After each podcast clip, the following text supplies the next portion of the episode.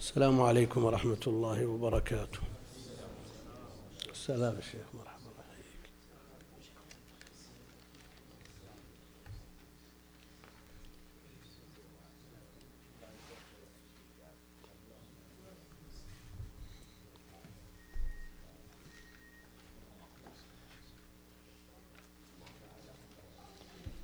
الله الحمد لله رب العالمين وصلى الله وسلم وبارك على عبده ورسوله. نبينا محمد وعلى آله وأصحابه أجمعين.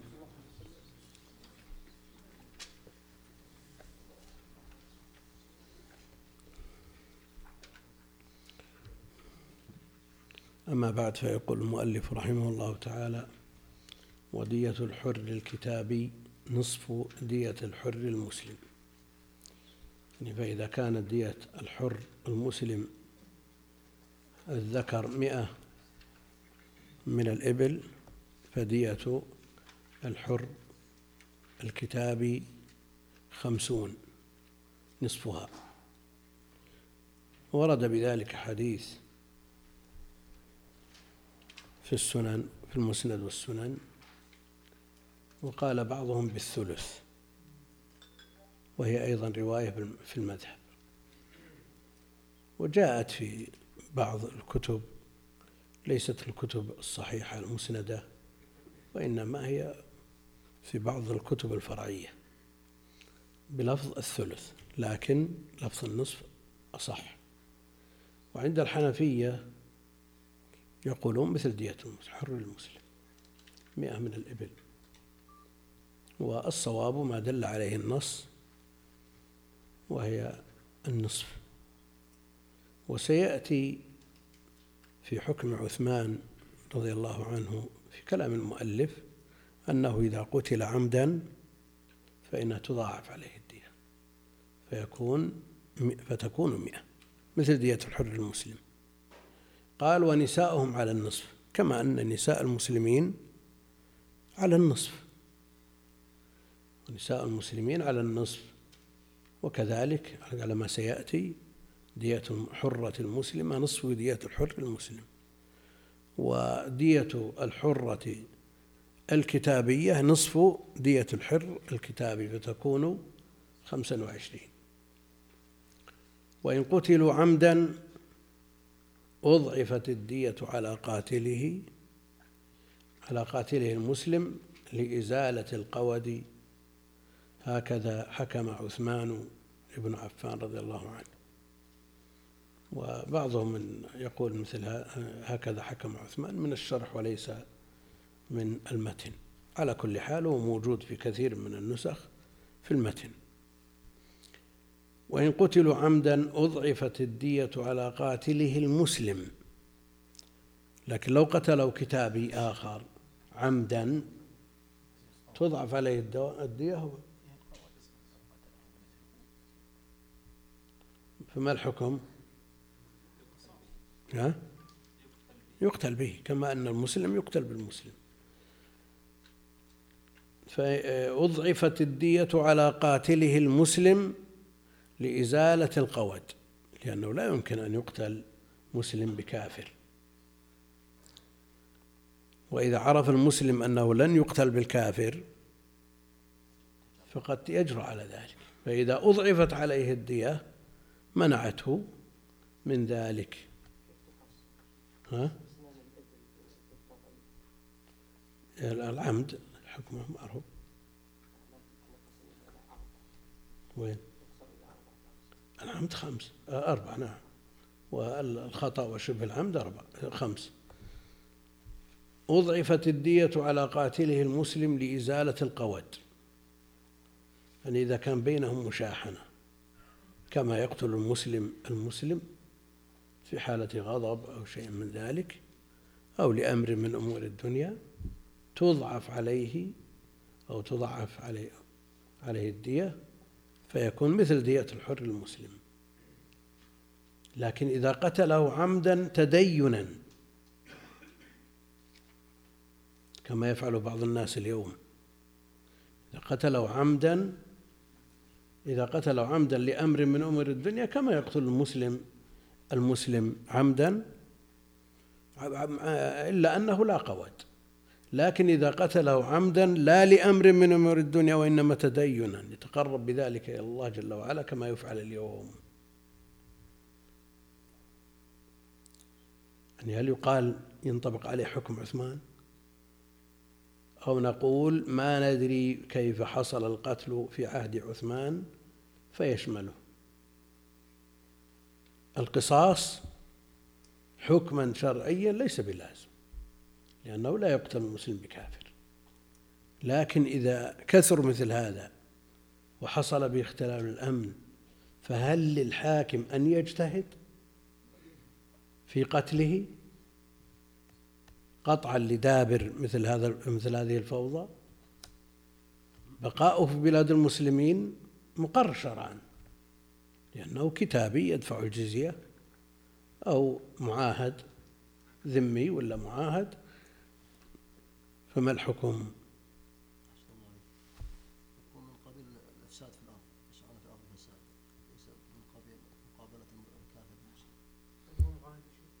معاهد إيه؟ خل ما ينتقض عهد هذه معاهد الحكم ثابت إحنا نفترض إن المسألة في الحكم الثابت. كلام عثمان. لا يقتل مسلم وكافر. هذا ما في اجتهاد معه لكن في الحكم. أما أبواب التعزيرات فأنتم ترون أن الشرع حكم بقتل أناس تعزيرا وطبقه خلفاء الإسلام. نعم. آه، على مر العصور. لكن يبقى أنه المسألة مشكلة من طرفين. لا بد من الاحتياط من من الطرفين. لا يفتح الباب للمفسدين فيعيث في الأرض فسادا بهذه الحجة أنه لا يقتل المسلم الكافر ولا يفتح المجال لبعض الحكام الذين ينساقون وراء الدعايات فيقتل المسلمين بمجرد هذه الذريعة. فالمسألة تحكم وتضبط وإلا فالتعزير قد يصل إلى القتل. ظاهر ولا مو ظاهر لابد من ضبط الأمور وإحكامها.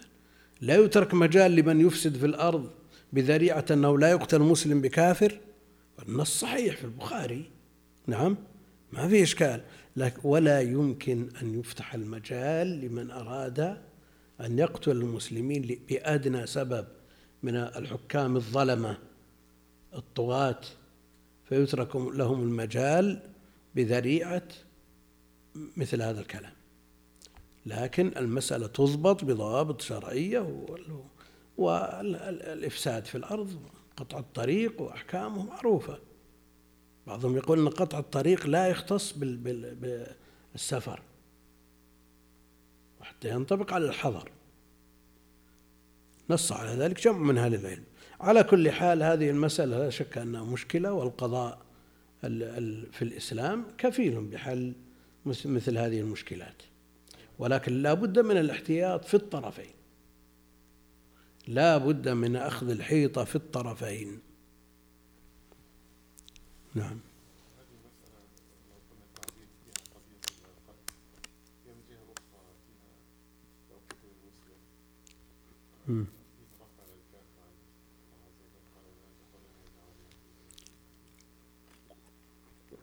ما هو بالنظر إلى هذا الشخص بذاته المقتول. النظر إلى المجتمع كله. هم؟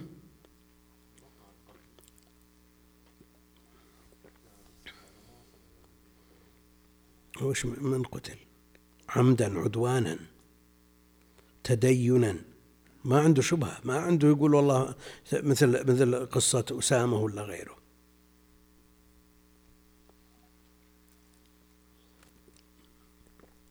لأن أحيانا آه، يتساهل في بعض القضايا فينتشر الفساد. شو؟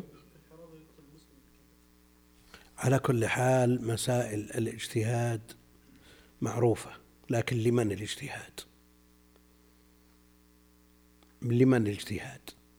للحاكم المسلم الذي يرى حق رعيته والبازي تطبيق وتنزيل هذه النصوص على على على الوقائع يحتاج إلى حيطة وحذر بلا شك.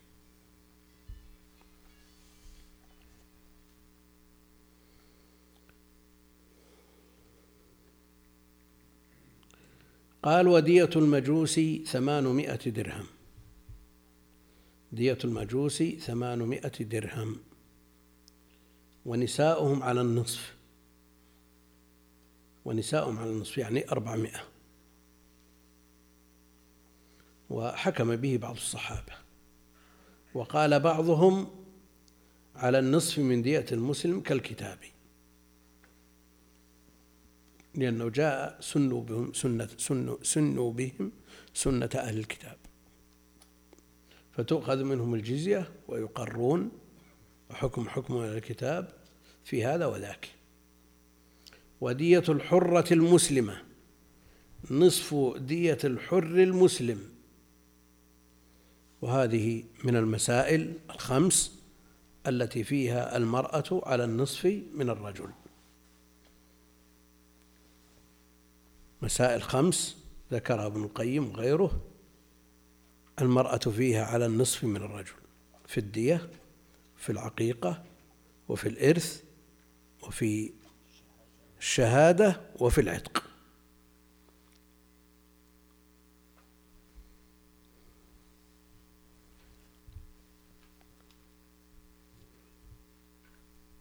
وتساوي جراح المرأة جراح الرجل إلى الثلث.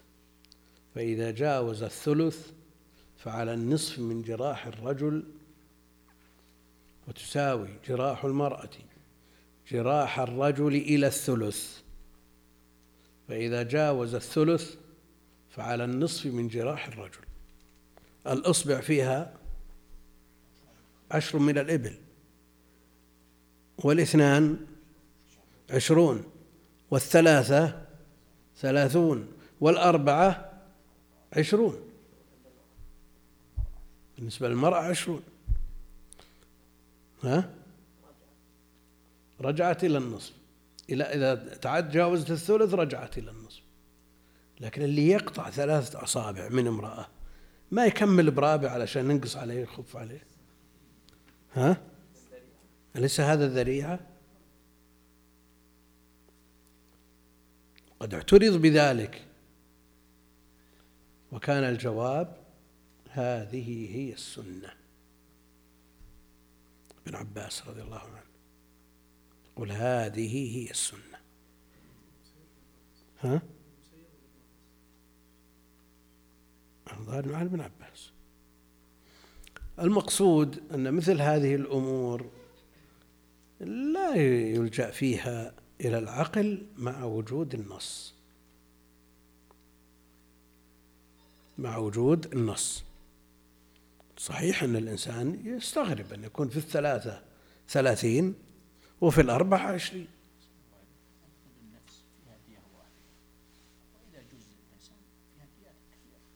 اي نعم قد تصل إلى عشر ديات النفس الواحدة إذا قتلت دفعة واحدة ففيها ديه واحدة.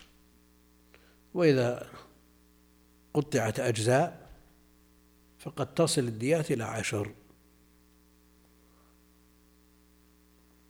في العينين دية وفي الأنف دية وفي الأذنين دية وفي اللسان دية وفي الذكر دية وفي السمع دية وفي البصر دية وفي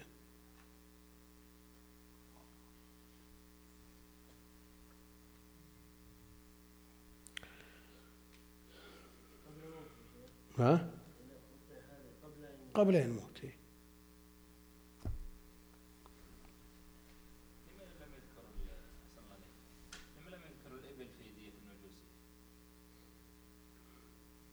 يعني ثمان من الإبل أو كم؟ كم تعادل؟ هي عشر ألف درهم.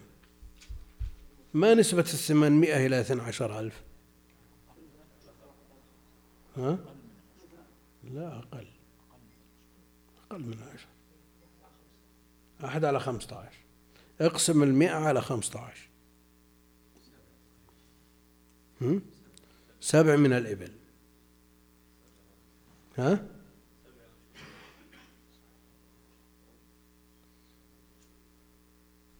سبع إلا قليل. يعني يعني ما تنضبط.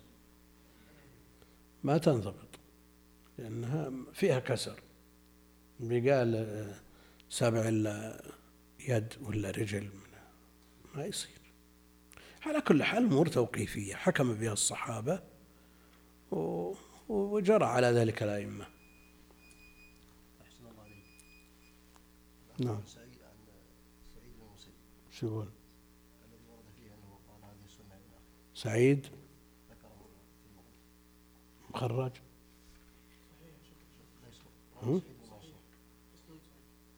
إي لكن إلى سعيد. إي لكن عن سعيد يعني مقطوع. هل له حكم الرفع وهو تابعي؟ لا. إذا قال الصحابي هي السنة خلاص صار مرفوع لكن إذا قاله التابعي فمن دونه لا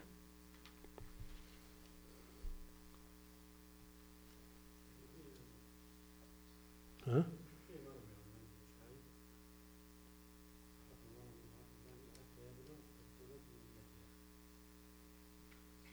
طيب إيش بعد؟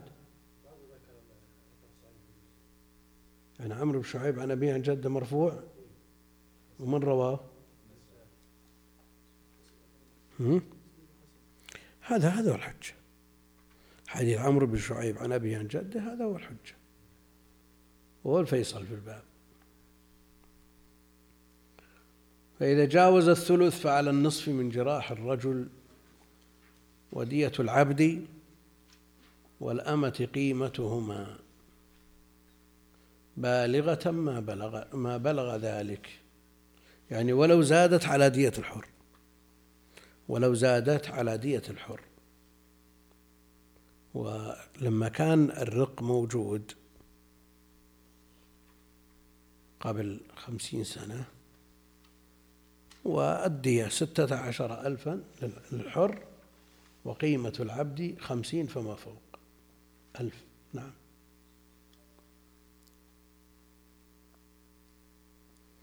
لأن المنظور في الدية دية الحر ليست القيمة. ليست القيمة يعني ما هي ما هي بقيمة آدمي هذه هذه الدية وإنما هي رادع. لئلا يتولى نفس المسلم الحر ما تقيم بالدراهم. وما في أحد يبي تسمح نفسه أو يتمنى أن يموت ولده يأخذ دية. يمكن أن يوجد. لا سيما من المسلمين أما الكفار وجد من يبيع. والله أعلم بأنسابهم. وجد من يبيع بأقل من ذلك. قالوا بعض البلدان ب 300 دولار تأخذ اللي تبي.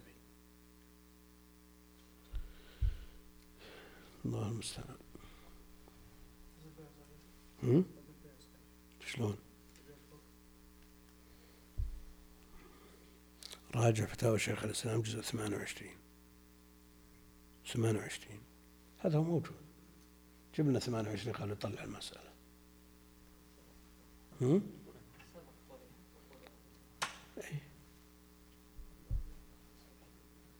28 جهاد. وشو الجهاد الموضوع؟ ها؟ جهاد. إيه تفضل.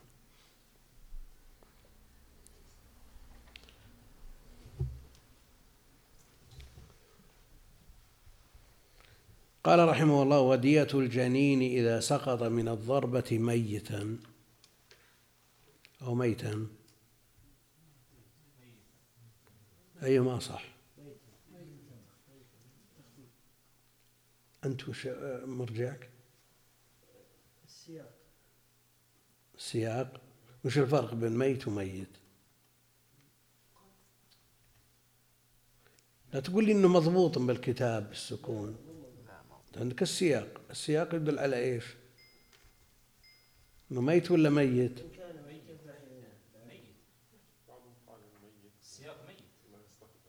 من الميت من سيموت والميت من قد مات. إنك ميت وإنهم ميتون. قبل أن يموت.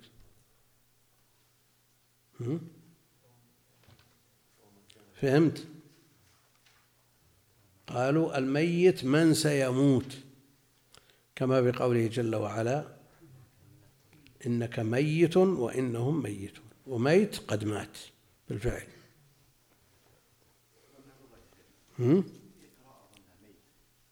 على كل حال حنا نمشي على الأصل وهذا قول الأكثر. لكن قد يوجد بعض النصوص من من من أشعار العرب من ما يخدم هذا. ما يخدم هذا. كل وكل قاعدة لها شواذها. ليس من مات فاستراح بميت. إنما الميت ميت الأحياء. هذا يمشي على الجادة ولا لا؟ افرح. ها؟ شو؟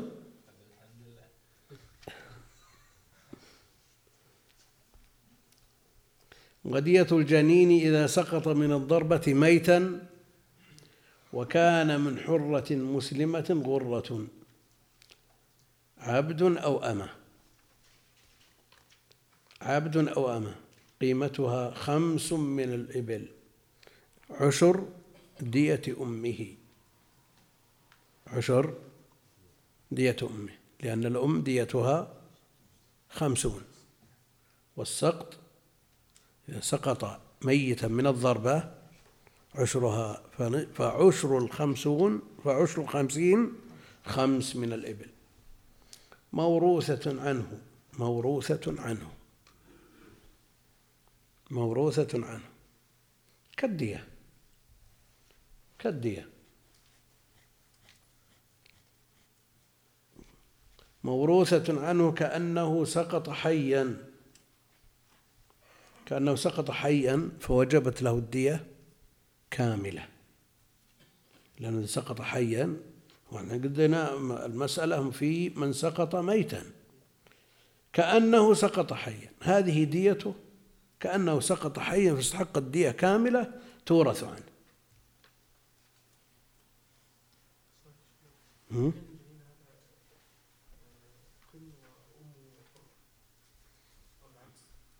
ما يجي.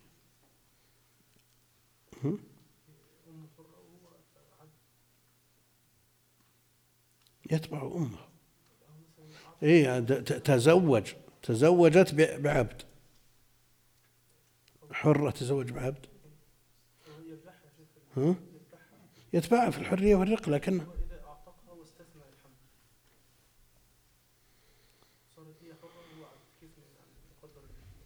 وين؟ العبرة به. قيمته. تقوم تقوم كأنها أمة كأنه سقط حيا وإن كان الجنين مملوكا.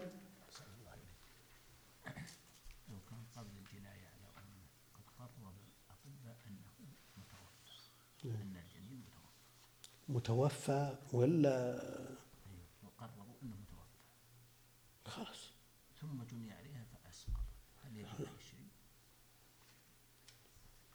الكلام الوفاة بسبب الجناية ولا لا؟ لا ميت. هو بيسقط بيسقط أحسن عليهم اللي ضربه بدل عمليات ومشاكل. إذا صار ميت. بالفعل.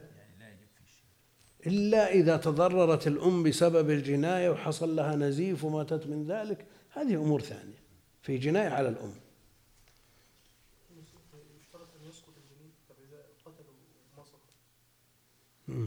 يقول إذا سقط من الضربة ميتا.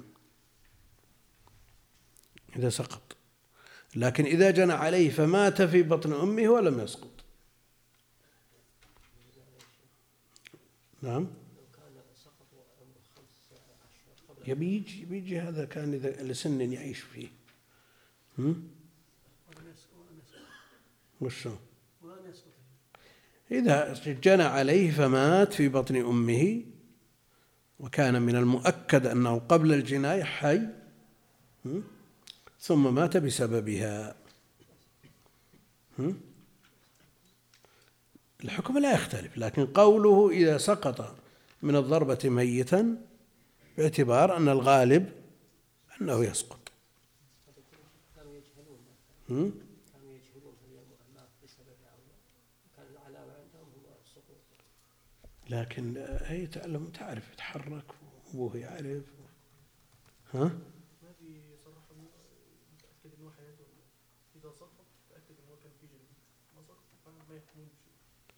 لا لا جنين مؤكد. تحرك والبطن كبير ويحس به يعني. نفخت فيه الروح.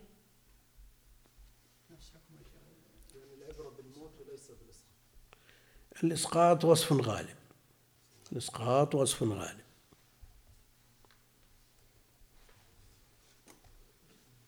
لكن في الغالب أنه إذا مات يسقط.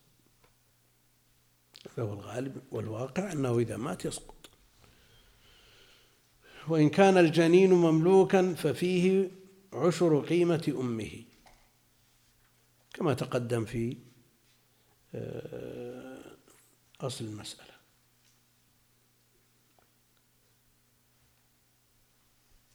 وسواء كان الجنين ذكرا أو أنثى. دية خمس من الإبل بالنسبة للحر سواء كان ذكرا أو أنثى. وفيه عشر قيمة أمه سواء كان ذكرا آه، سواء كان حرا أو عبدا.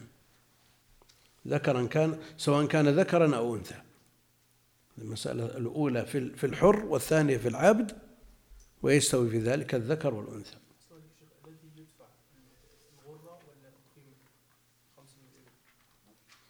تقويم هذا؟ الأصل الخمس مثل في الدية مئة من الإبل وثلاثمائة ألف قيمتها.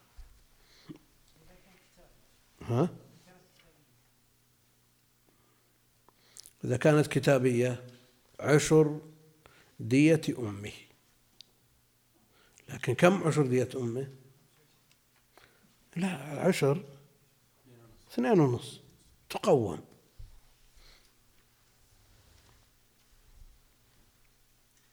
وسواء كان الجنين ذكرا أو أنثى وإن ضرب بطنها فألقت جنينا حيا. وإن ضرب بطنها فألقت جنينا حيا ثم مات من الضربة ففيه دية حر. إن كان حرا أو قيمته إن كان مملوكا لأنه استقرت حياته. ولا فرق بين الكبير والصغير في الدية. الدية واحدة للكبير والصغير. للصحيح والسقيم. واحدة.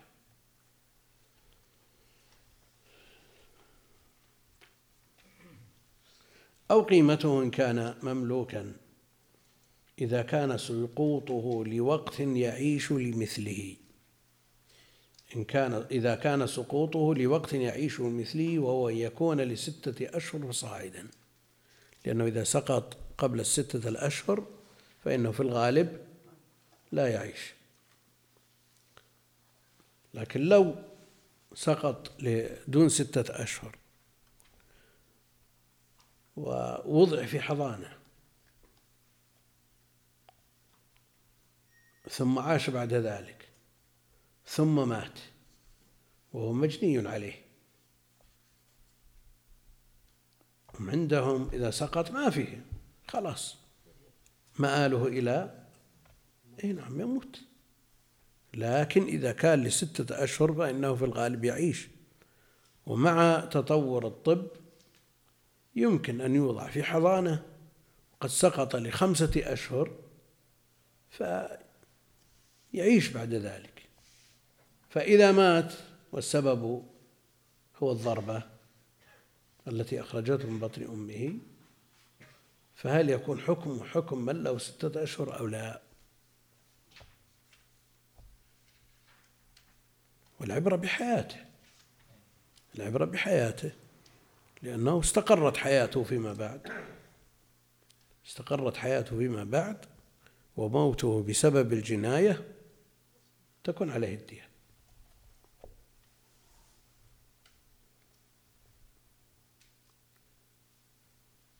وهو أن يكون لستة أشهر فصاعدا. وعلى كل من ضرب وعلى كل من ضرب ممن ذكرت عتق رقبة مؤمنة يعني سواء في ذلك المسلم والكافر الجنين والمولود. يعني من عاش في الحياة فيه مع الدية الكفارة.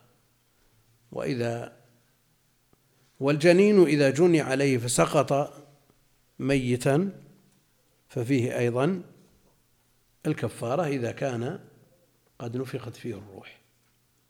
فيه الكفارة. سواء كان مسلما أو كافرا لأنه يقول ممن ذكرت يعني جميع المسائل السابقة. عتق رقبة مؤمنة أو صيام شهرين متتابعين وليس فيها إطعام. سواء كان سواء كان الجنين حيا أو ميتا. يعني إذا كان وفاته بسبب الجناية. وما أكثر ما يسأل عن الأجنة الذين يتوفون بعد نفخ الروح بسبب الأم أو بغيرها ما أكثر ما يسأل تقول من قبل ثلاثين سنة. فعلت كذا وفي بطني جنين. نمت ولا حملت شيء عظيم ولا ولا ارتقيت وسقطت ولا سويت ولا فعلت. تكون متسببة في قتلي. وحينئذ يلزمها الكفارة. لكن إذا كانت تعمل عمل يفعله نظراؤها في وقتها. تخدم في البيت أو في المزرعة. والناس كلهم على هذا. ثم سقط. إذا كان في في وقت مضى يختلف اختلافا جذريا عن وقتنا هذا. أسماء بنت عميس. بعد الطلق تخرج لتحج وتلد في المحرم بعد عشرة كيلو من بيتها.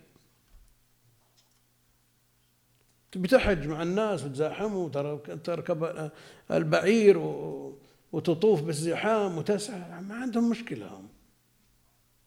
وإلى وقت قريب والحوامل في التاسع تجذ النخل العيادين الطوال. والآن مجرد ما تطلع النتيجة في التحليل على ظهرها. لا تحركين خذي مثبتات خذي ما أدري إيش. نعم اختلف الناس. اختلفت تركيبة الناس وإبدانهم. اختلف اختلاف كبير جدا. يعني عادي إنها في المزرعة تشتغل بالمسحات من من طلعه الشمس إلى انتغاب وهي حامل. أو آه، تجلب المنتوجات إلى السوق فوق أو على رأسها وترجع عادي. وتلد في الطريق. هذا ما هو خيال ولا أساطير ولا شيء. هذا الواقع. أسماء بنت عميس. تطلع من بيتها وهي تطلق وتلد بعد عشرة كيلو وتستمر تحج مع الناس. كل هذا من الحرص على أداء الفريضة وإبراء الذمة. ومما يؤسف له أن طلاب علم في كليات شرعية يؤجلون الحج من أجل إيش؟ يقول تسليم البحث بعد الحج مباشرة ما أقدر أحج. ولا من عامة الناس من يقول هالسنة والله ما أنا بحاج ربيع ما ينتفوت. وهذه بعد الطلق تخرج لتحج الله المستعان. تفضل أبو عبد الله. إذا إذا كانوا في بلادنا ودفعوا الجزية إلينا وتحاكموا إلينا لابد من إقامة العدل بينهم. لابد من من إقامة شرع الله فيهم.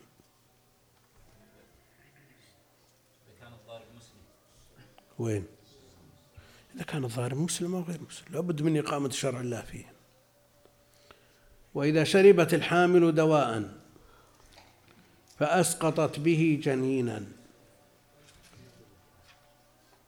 إذا شربت الحامل دواء فأسقطت به جنينا فعليها غرة لأنه قتل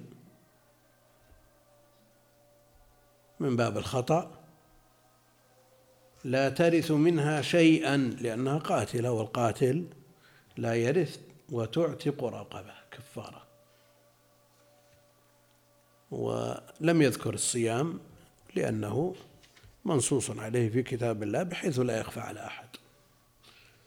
وإذا رمى ثلاثة أو ثلاثة نعم.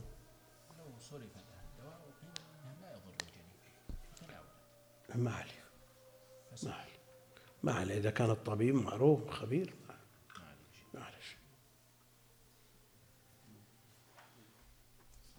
يختلفون في مسألة الكفارة معدية في قتل الخطأ.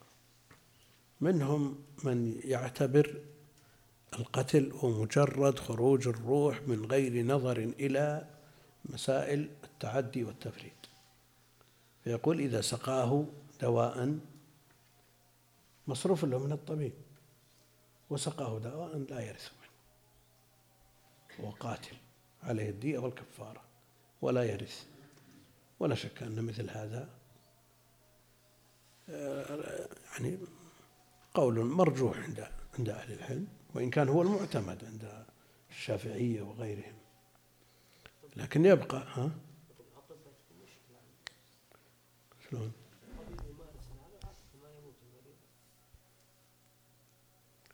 الطبيب إذا كان ماهر فخطأه. ما عليه. إي عند الشافعي قلت لكم في الفرائض أخذناه. في الفرائض. أنه حتى لو سقاه دواء. سقاه الدواء الذي صرفه الطبيب. لأنه صار متسبب. لا تسقيه ولا تروح ولا تجيبه وتركه بس. إذا قال بعضهم أنه إذا مات معه في السيارة يعني المسألة افترضت يعني لما بحثت في شخص عنده عشرة من الولد. عرض على تسعة أن يذهب به إلى مكة للعمرة أن يذهبوا به واحدا بعد واحد إلى مكة للعمرة رفضوا. والعاشر هو البر الذي التزم به وذهب بالعمرة حصل حادث ومات له من غير تعدي ولا تفريط. على هذا لا يرث. لأنه قاتل قاتل خطأ. وهذا هو المعروف عند الشافعية وعند الحنابلة أيضا في القول المعتمد عندهم خلافا للمالكية. ها؟ بغير تعدي ولا تفريط. ها؟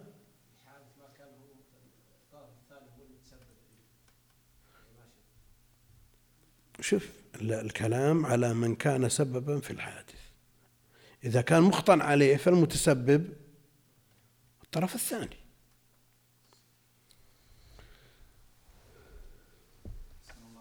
نعم.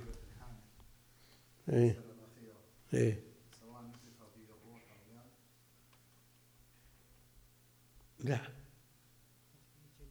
الغرة في من نفقت فيه الروح. الغرة في من نفقت فيه الروح. لا ترث منها شيئا وتعتق روحا وإذا رمى ثلاثة بالمنجنيق فرجع الحجر فقتل رجلا منهم. يعني فقتل رجلا منهم أو من غيرهم.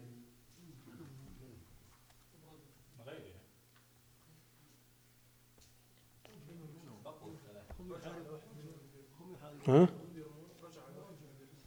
على واحد منهم ولا من غيرهم؟ إيه فرجع. يعني ما يقال إذا كان من غيرهم رجع لا يرجع إلا إذا كان على واحد منهم. فرجع الحجر فقتل رجلا فعلى عاقلة كل واحد منهم ثلث الدية.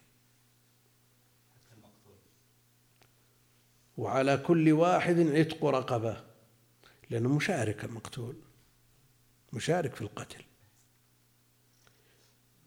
كيف يتصور ثلاثة يرمون بالمنجنيق؟ يعني بحجر واحد. هم؟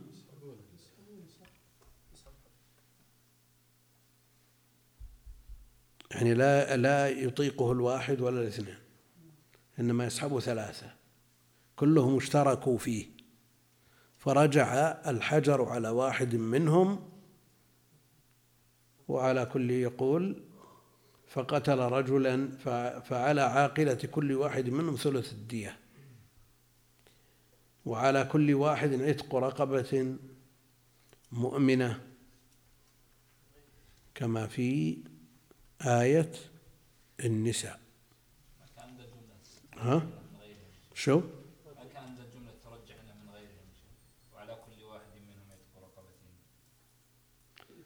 فإن كانوا نشوف بالمغني الحين فإن كانوا أكثر من ثلاثة فالدية حالة في أموالهم. وعلى كل واحد عتق رقبة. ثلث الدية تحملها العاقلة. نعم. فإن كانوا أكثر من من ثلاثة صاروا أربعة. فعلى كل واحد منهم ربع الدية. وحينئذ لا تحملها العاقلة. لأن لا تحمل أقل من الثلث. فالدية حالة في أموالهم. إذا كانوا أربعة أو خمسة كل واحد عليه ربع الدية أو خمس الدية فإن العاقلة لا تحملها فتبقى في أموالهم إيش يقول صاحب المغني المسألة الأخيرة؟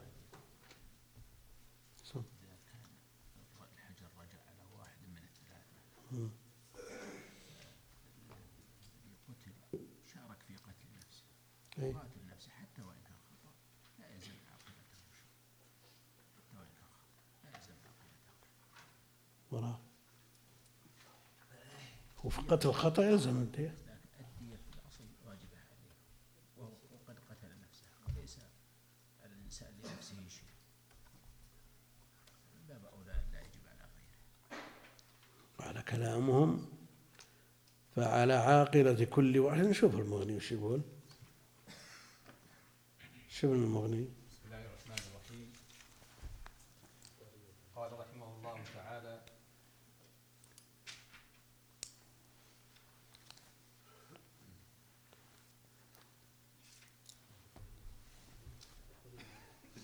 قال أما عتق رقبة على كل واحد منهم فلا نعلم فيه المسألة المسألة.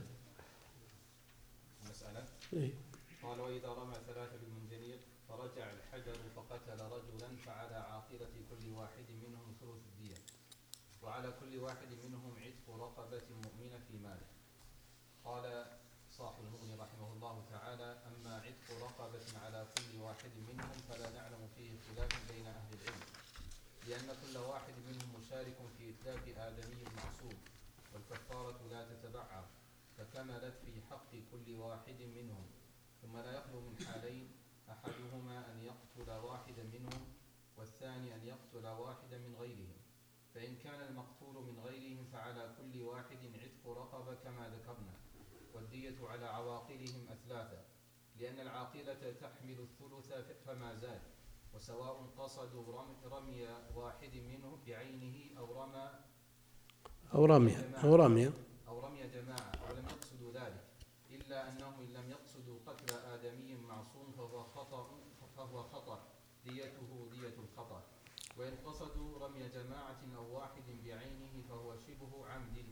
لأن قصد الواحد بعينه بالمنجنيق لا يكاد يفضي إلى إتلاف. فتكون ديته مغلظة على العاقلة. إلا أنها في ثلاث سنين وعلى قول أبي بكر لا تحمل العاقلة دية شبه العمد فلا تحمله ها هنا. الثاني أن يصيب رجلا منهم فعلى كل واحد كفارة أيضا. ولا تسقط عمن أصابه الحجر لأنه شارك في قتل نفس مؤمنة والكفارة إنما تجب لحق الله تعالى. فوجبت عليه بالمشاركة في نفسه كوجوبها بالمشاركة في قتل غيره. وأما الدية ففيها ثلاثة أوجه. سمعت. نعم. أحدها أن على عاقلة كل واحد منهم ثلث ديته لورثة المقتول لأن كل واحد منهم مشارك في قتل نفس مؤمنة خطأ فلزمته ديتها كالأجانب وهذا ينبني على إحدى الروايتين لأن جناية المرء على نفسه أو على أهله خطأ يتحمل عقلها عاقلته. والوجه الثاني أن ما قابل فعل المقتول ساقط لا يظنه أحد. لأنه شارك في إتلاف حقه فلم يضمن ما قابل فعله كما لو شارك في قتل بهيمته أو عبده وهذا الذي ذكره القاضي في المجرد ولم يذكر غيره وهو مذهب الشافعي الثالث أن يلغى فعل المقتول في نفسه وتجب ديته بكاملها على عاقلة الآخرين نصفين. قال أبو الخطاب هذا قياس المذهب بناء على مسألة متصادمين والذي ذكره القاضي أحسن وأصح في النظر وقد روي نحوه عن علي رضي الله عنه بمسألة القارصة والقامصة والواقصة. قال الشعبي وذلك أن ثلاث جوار اجتمعن فأرن فركبت إحداهن على عنق أخرى وقرصت الثالثة المركوبة فقمصت فسقطت الراكبة فوقصت عنقها فماتت. فرفع ذلك إلى علي رضي الله عنه فقضى بالدية أثلاث على عواقلهن وألغى الثلث الذي قابل فعل الواقصة لأنها أعانت على قتل نفسها. وهذه شبيهة بمسألتنا ولأن المقتول مشارك في القتل فلم تكمل الدية على على شريكيه كما لو قتلوا واحدا من غيرهم. وإن رجع الحجر فقتل اثنين من الرماة فعلى الوجه الأول تجب ديتهما على عواقلهما أثلاثا وعلى كل واحد كفارتان وعلى الوجه الثاني تجب على عاقلة الحي منهم لكل ميت ثلث ديته وعلى عاقلة كل واحد من الميتين ثلث دية صاحبه ويلغى فعله في نفسه. وعلى الوجه الثالث على عاقلة الحي لكل واحد من الميتين نصف الدية وتجب على عاقلة كل واحد من الميتين نصف الدية لصاحبه والله أعلم. يعني نظير ذلك لو حصل تصادم بين سيارتين فمات شخص في إحدى السيارتين. وقرر وقرر في الحادث أن السيارة الصادمة التي ليس فيها ميت من الخطأ ثلاثين بالمئة. وقرر على السيارة الأخرى التي فيها الميت من الخطأ البقية من النسبة. يعني هل المطلوب للميت دية كاملة بغض النظر عن خطئه هو؟ يعني هذا السائق هو القاتل. وقرر عليه سبعون في المئة من الخطأ. والثاني المقابل قرر عليه ثلاثون في المئة.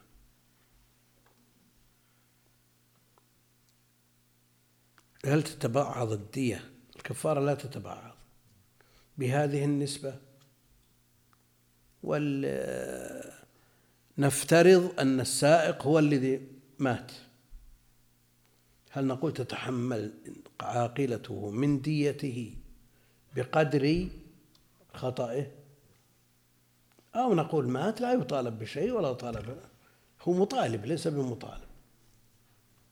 ما يصير في الوقت نفسه غانم وغارم.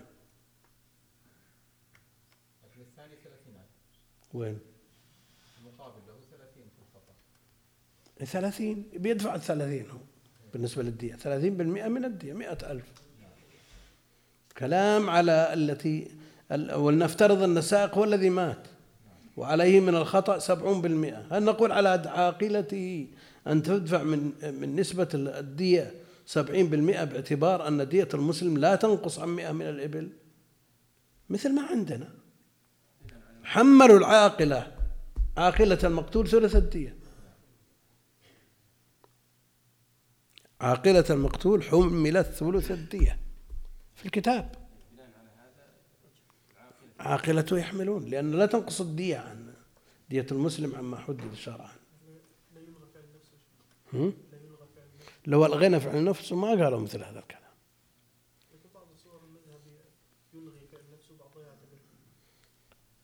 إحنا ماشيين على ما قرره المؤلف الآن. والرواية الأخرى والقول الآخر إلغاء آه، ما ما يستحقه البنجني عليه بقدر جنايته. بقدر جنايته. نعم. الآن هذه المنجنيق يقاس عليها كذلك كل ما يشبهه يقاس عليه. الرامي واحد لا الرامي واحد ما يتحمل غيره. لكن ما يعتبر ردء له لا لا لا. لا لا ما يطالب إلا القاتل. إلا إذا شارك في القتل.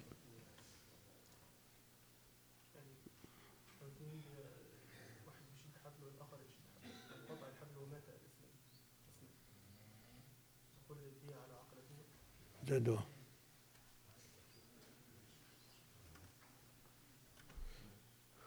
أجب يا جاوب على سؤال الشيخ. شو ما سمعت شيء؟ حنا سمعنا شيء. لا تلتجي مرة ثانية لا تتكل علشان إذا نمت تسقط. الله يعينك. أنت تتعب بالنهار ولا؟ الله يعينك. القيلولة تعينك على بقية النهار. المسألة اللي عندك وش يقول الشيخ؟ لا لا مسألة ابن تيمية. إيش يقول؟ وجدتها؟ وراك ما بحث ننتظرك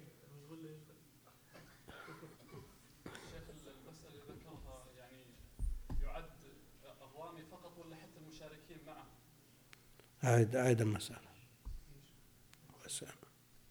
إذا اثنين يعني استعمل يعني في بعض الآلات الآن المعاصرة يعني يكون الطاقة ثلاثة يعني. إيه. فالرامي فقط ولا المشاركين معه؟ هم نفسهم. في نفس العمل هذا. مات منهم أحد ولا لا؟ ومات واحد منهم. هي مسألة الكتاب. هي مسألة الكتاب التي ذكرناها. والذي مشى عليه المؤلف أن الذي مات على عاقلته ثلث الدية لأن دية المسلم لا تنقص عن مئة من الإبل.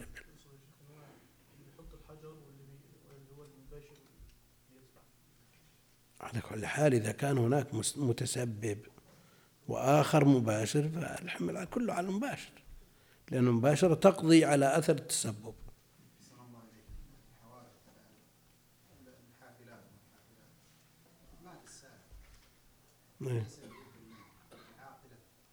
عاقلته. إيه. بالنسبة على الطرف الثاني. رجع إليه سهم نعم. ما ذكر أن النبي عليه الصلاة والسلام كلف عاقلته بشيء. عامر بن صحيح. قصته ما فيها إشكال. في الصحيح في الصحيح قصته والله ما, ما يمكن أن يكون هو المتسبب أو المباشر للقتل ويستحق شيء خلافا لما ذهب إليه المؤلف. نعم. في الصحيح في البخاري معروف. عدم النقل يعني عدم الوجود في هذه الحالة ما نقل لابد من نقل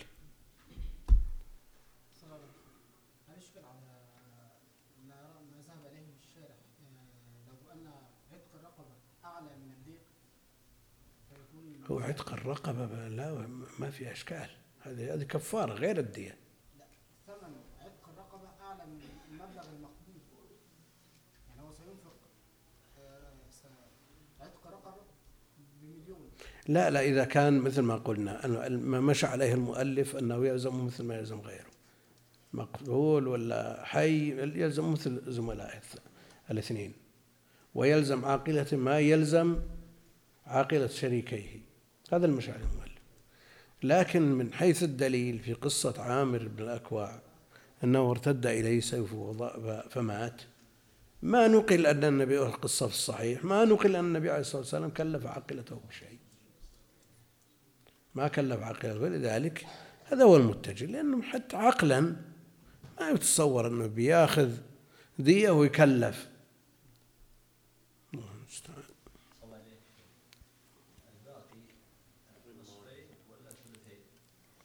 هم؟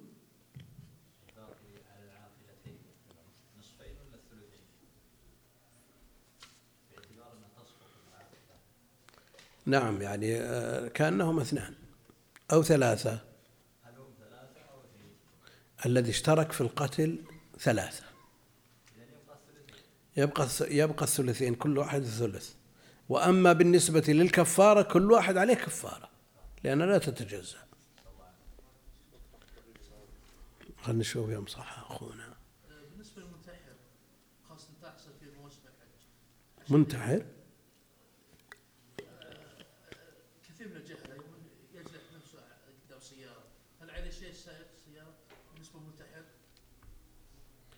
مثل ما قيل في أصل المسألة أنت ما أنت معنا يوم نقول هل يحج بوالده أو اعتمر بوالده ولا فرط ولا تعدى. تعرف أن المذهب عند الحنابلة وقول الشافعي أنه قاتل. ودم المسلم لا يهدر لكن إذا كان هو رمى بنفسه أمام السيارة. هو قاتل لنفسه لكن ما في شك أن الذي باشر القتل صاحب السيارة. هو تسبب لكن الذي باشر القتل هو صاحب السيارة. ومثل ما قلنا أن مذهب مالك ما يرى عليه شيء والهيئة بالأغلبية وافقوا مالك نعم ها؟ وين؟ لا لا هذه الآلة آلة ما لا عليها شيء لكن هذا مكلف وهو الذي يسير الآلة الآلة ما إذا كانت أو المباشرة إذا لم تكن من مكلف فإنها تنتقل إلى المتسبب.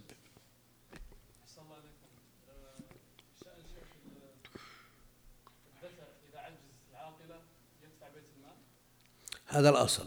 النبي عليه الصلاة والسلام ودى القتيل في خيبر من بيت المال. الحاصل الآن في بعض الجماعات الآن مثل سوريا الآن شيء يعني يكون مثلا العاقلة تعجز وما يكون في بيت مال الجماعات اللي مشى عليها المؤلف أنها لا تسقط أن أنها تسقط.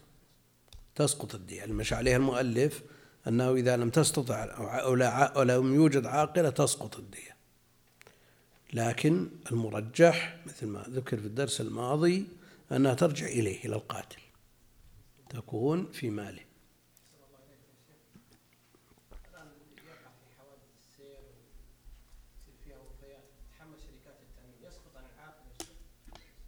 إذا أديت ما يطالب بها ثاني. إذا أديت ما يطالب بها ثانية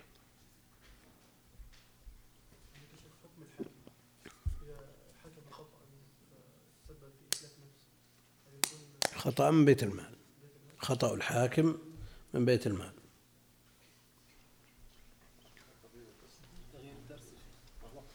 ما أظن بينجح لأن الأخوان اللي قبل ما وافقوا على شيء. ولا ودي والله يعني الأربعاء لازم يخفف شوي. لذلك وجد خلاف في, في يوم الأربعاء بيوجد خلاف اليوم. أنا بحثنا أن ينقل التفسير إلى يوم الأحد لأنه درسين والفقه باعتبار درس واحد إلى يوم الأربعاء لأن يوم الأربعاء فيه ارتباطات وأسفار بعد صلاة العشاء مباشرة. وأحيانا أضطر أن أؤخر إلى آخر رحلة. الساعة 2 من الليل ويصعب على شيء تداول الكلام وحكى ما يتفقون. ها؟ الذي ترون الأربعاء شيخ مو مثل الخميس الآن. الأربعاء مو مثل الخميس ما هو بإجازة شلون؟ ما هو يعني بعدنا حرج على الطلاب يا شيخ حتى لو نقل اي لا كلمناهم البارح وفي ناس مرتبطين يوم الأحد. هو القارئ لو جعلناه عن عشرة مثلا. فما كيف تجعل الشيخ بمنزلة كم؟ ها؟ لا لا لا لا لا لا إحنا نلاحظ الإخوان وحل ذكره أبو عبد الله يقول إذا وجد سفر في يوم الأربعاء اعتذر عن الدرس الثاني وانتهى في السفر أسبوعين في الشهر أكيد حق مكة والمدينة.